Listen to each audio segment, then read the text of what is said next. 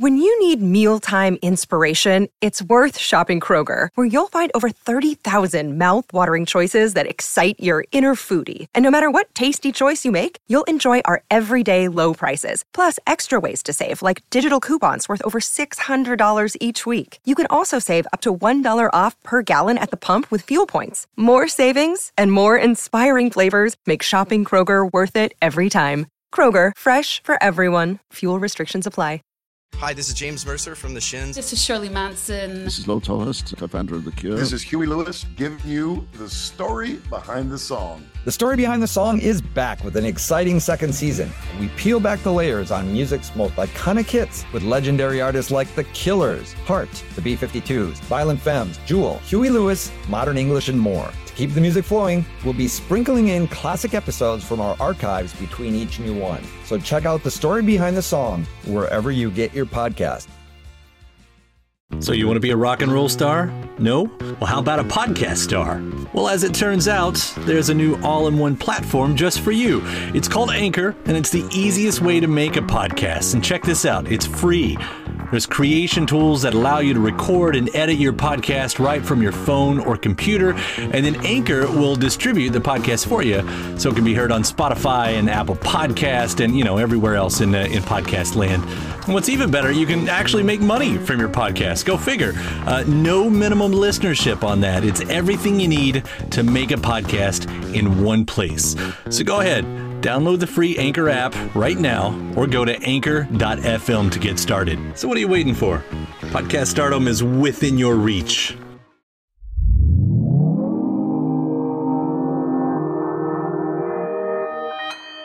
Consequence Podcast Network.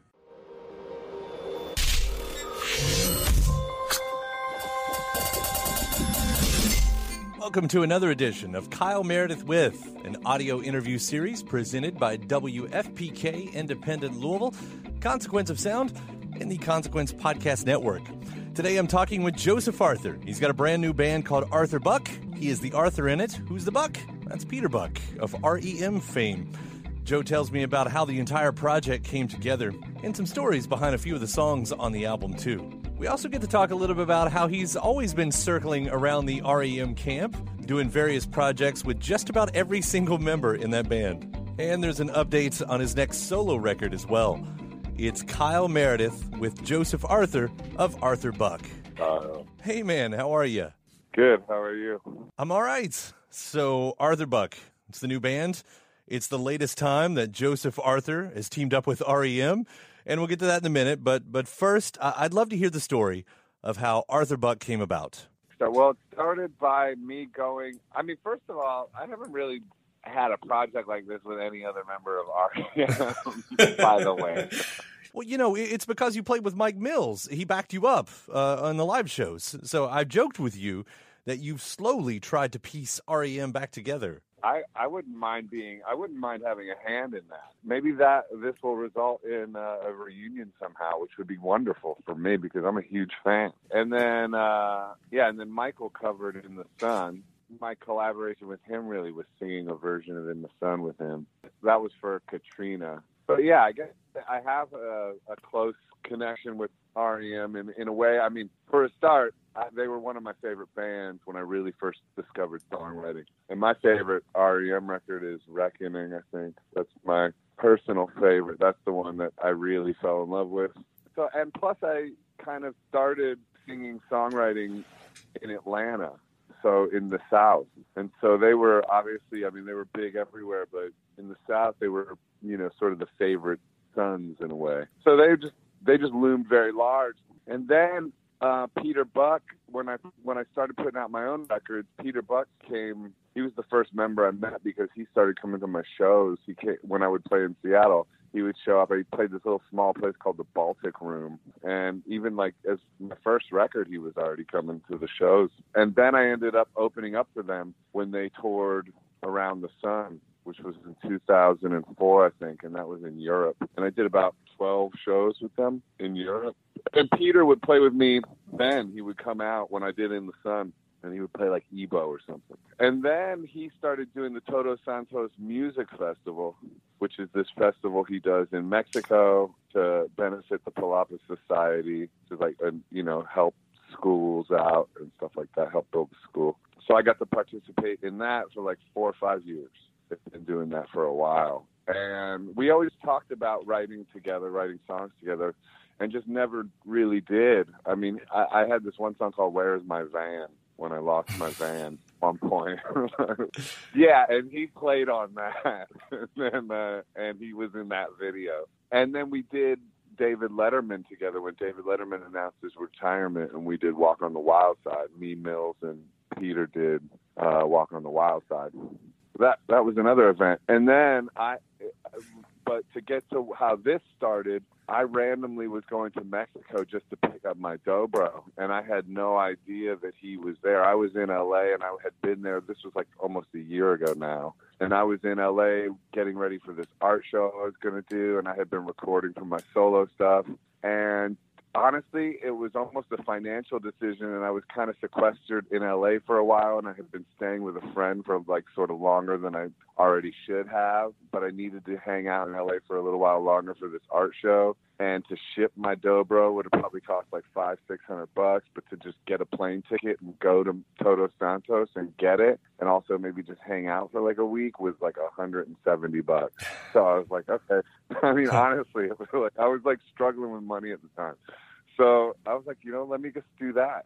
And I told one of my friends in New York that I was going there, and she's friends with Peter, named Julie Penabianco, and she said, "Oh my God, Peter's going to be down there." And then I get a text from Peter saying, "Hey, uh, uh, you know, you're in Todos. Let's go play a show at the Todos Santos Inn." And I I came with my dobro the next day to Peter's place, and I never left. That's it. We started writing songs, and it just kind of flowed. We were both just there.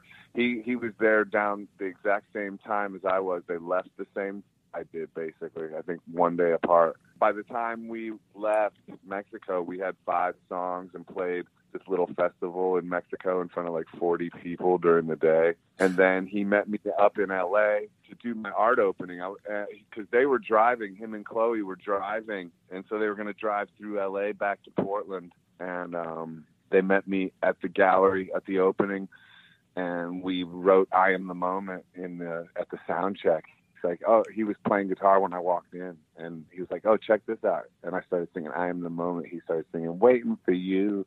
it's like out of a movie. So it was kind of like I don't know. There was just we found a flow of writing together that was pretty effortless because it was like he was coming up with the changes and the arrangements, and I was just coming up with the top line, and it just really worked. Mm-hmm. And it was kind of easy, and it still is. Like we've been in Portland writing new songs and it just kind of works it's like it's like he's such a melodic guitar player to write over his changes is really like just kind of really super fun it'd be like if you, you compared it to like surf if you were a surfer like finding really easy waves to surf on in a collaboration especially one that involves an album made from scratch. Uh, neither of you having made demos beforehand, specifically for this project.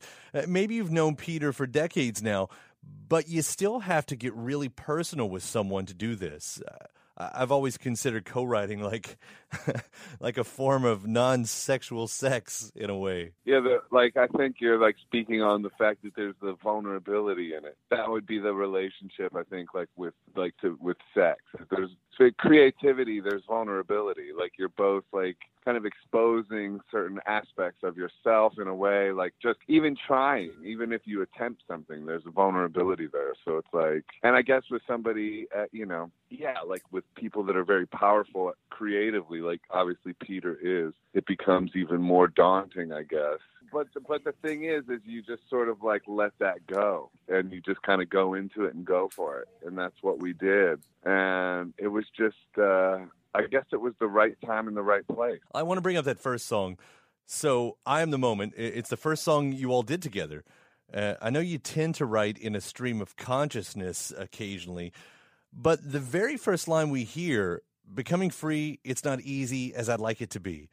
Uh, it's one of those things like, like that's an entire story in one line. Ooh, well, yeah, I guess you're right because that's a lot, you know. Um, I've been going through a heavy duty transformation over the last like couple of years, I guess, or year and a half or two years. Yeah, like a lot has gone on in my life that's been quite dramatic and unexpected and also like horrible and wonderful at the same time you Mhm. know like um and transformative and dark night of the soul and i don't want to just like rattle off a bunch of cliches to say it but it would require like a you know you know at least like playboy sized interview to really go into it you know? i don't Right. know why i bring playboy but uh let's you know so becoming free is not as easy as i'd like it to be yeah, all these eyes that can no longer see in disguise buried into the screens of insignificance. It's like, you know, talking about phones and in our times and just distraction and yeah, and the complications of actually becoming free and how we're sort of enslaved in these times by groupthink in a way. But I was more thinking more on a personal level too. We're introduced to the Boogeyman in the second single, Are You Electrified?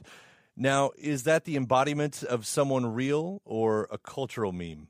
Well, I would say, you know, these things manifest as people that are real, but they also are sort of symbolic of whatever's going on within you, you know, and cultural and culturally. Like in in that song, the boogeyman would be like uh, the idea that if you do still have access to your dreams, if you do still have access to your inspiration, there are, you know, interspecies predators that are not happy about that because they've lost access to that. And that's an unfortunate reality that nobody really wants to talk about. And certainly you won't get invited to many parties if you keep bringing that shit up, you know? so, like, and that, and that's a good segue, I guess you made because that does go back to the first line. Becoming free is not as easy as I'd like it to be. It's like, you can't just like point blank speak on these things necessarily. Mm-hmm. I mean, you can, but like I said, you're going to find yourself lonely on Friday night, which I learned the hard way. Right. You know, like.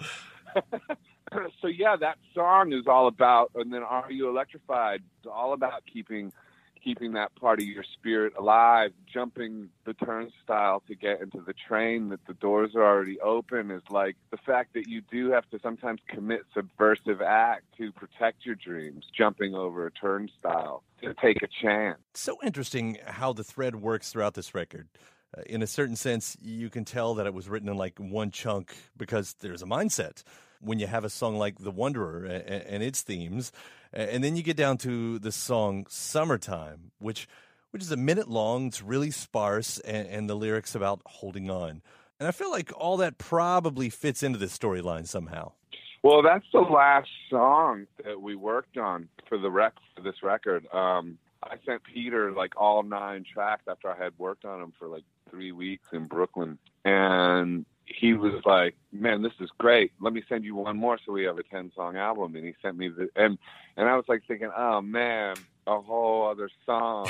and he again was like, "Send it back to me tomorrow, and let me see what you get with it." I'm like, "Man, how? Why does he think I can write this shit so fast?" like, but then when he sent it to me and I listened to it, it was like 30 seconds long, and I was like, "Oh, okay." Uh, and then I sort of smiled because I was like, "Oh, he kind of tricked me. Like, you, like this is easy. It's like 30 seconds long. I can do this."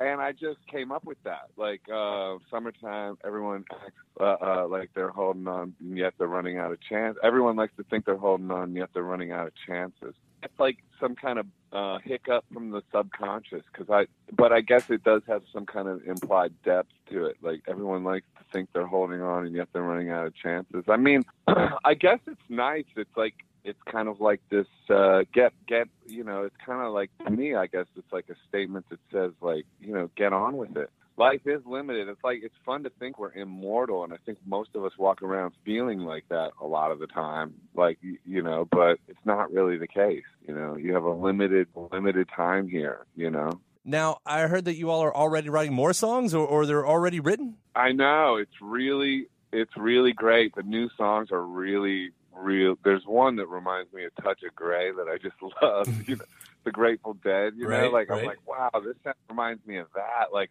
and there's just a couple more. We wrote another new one uh, yesterday or two days ago, and it's just like they just keep coming. And I think we have like six new songs now towards the next record. Yeah, and recorded, like recorded, like it's like so. It's like really got the project just has this energy, and it's not like we're really. It's not like we're like super ambitious and motivated. It's just the same way. I mean, I think Peter is really the kind of the engine of that because he just keeps bringing new material, and his whole thing is like it's it's very sort of brass tacks in a way. He's like, yeah, I just don't want to be one of those bands that goes on tour and just plays the album. We need to like have at least six new songs to play, so we ha- so when we go on tour, we have like new songs too. And I'm like, okay, Have you entertained the idea of playing any of each other's old material? we've talked about it. So I think we'll probably end up doing a little of that, but I think maybe mainly that it's going to be about this kind of new project because the project has an energy of like a young for me like too to go back to like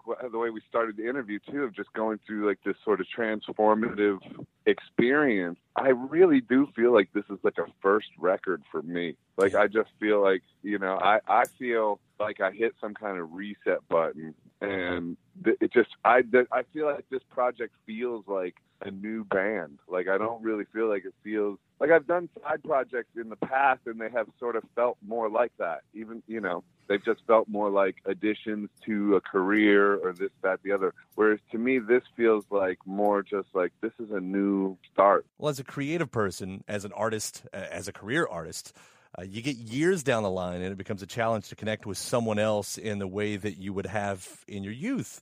You know, when it was all fresh and you were just starting a band, which is what I'm getting from you on this. Yeah, well, that's what happened. I mean, it really was like that. Like it, it really, re- it remains like that when we write together. It's just, it's kind of got some sort of naive, naive energy to it. That's Yeah. like really interesting because obviously both of us have been doing it quite a while. I mean, him longer than me, obviously, but you know, I've been doing it a long time too. So it's it's fun.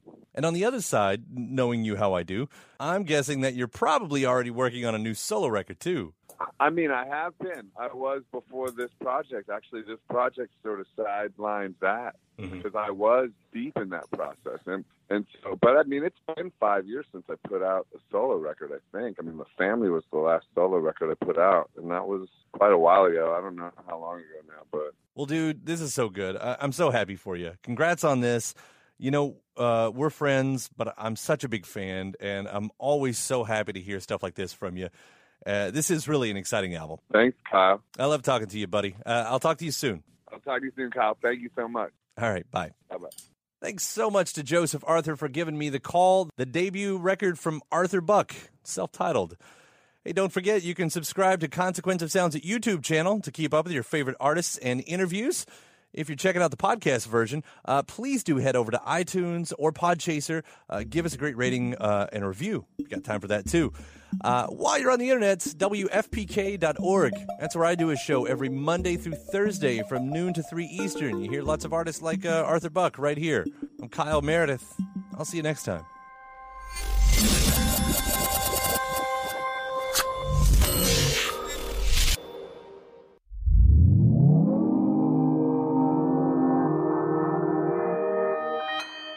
Consequence Podcast Network. Saving money on exterior wall lights. Now at Menards. Find your style with Patriot Lighting. Exterior lights enhance the look of your home. Choose from over 50 options from Patriot Lighting. Now through May 19th, get $10 instant savings on a single qualifying purchase of $100 or more on in stock outdoor wall lights. Check out our entire selection of outdoor lights and see the rest of our deals happening now on Menards.com. Save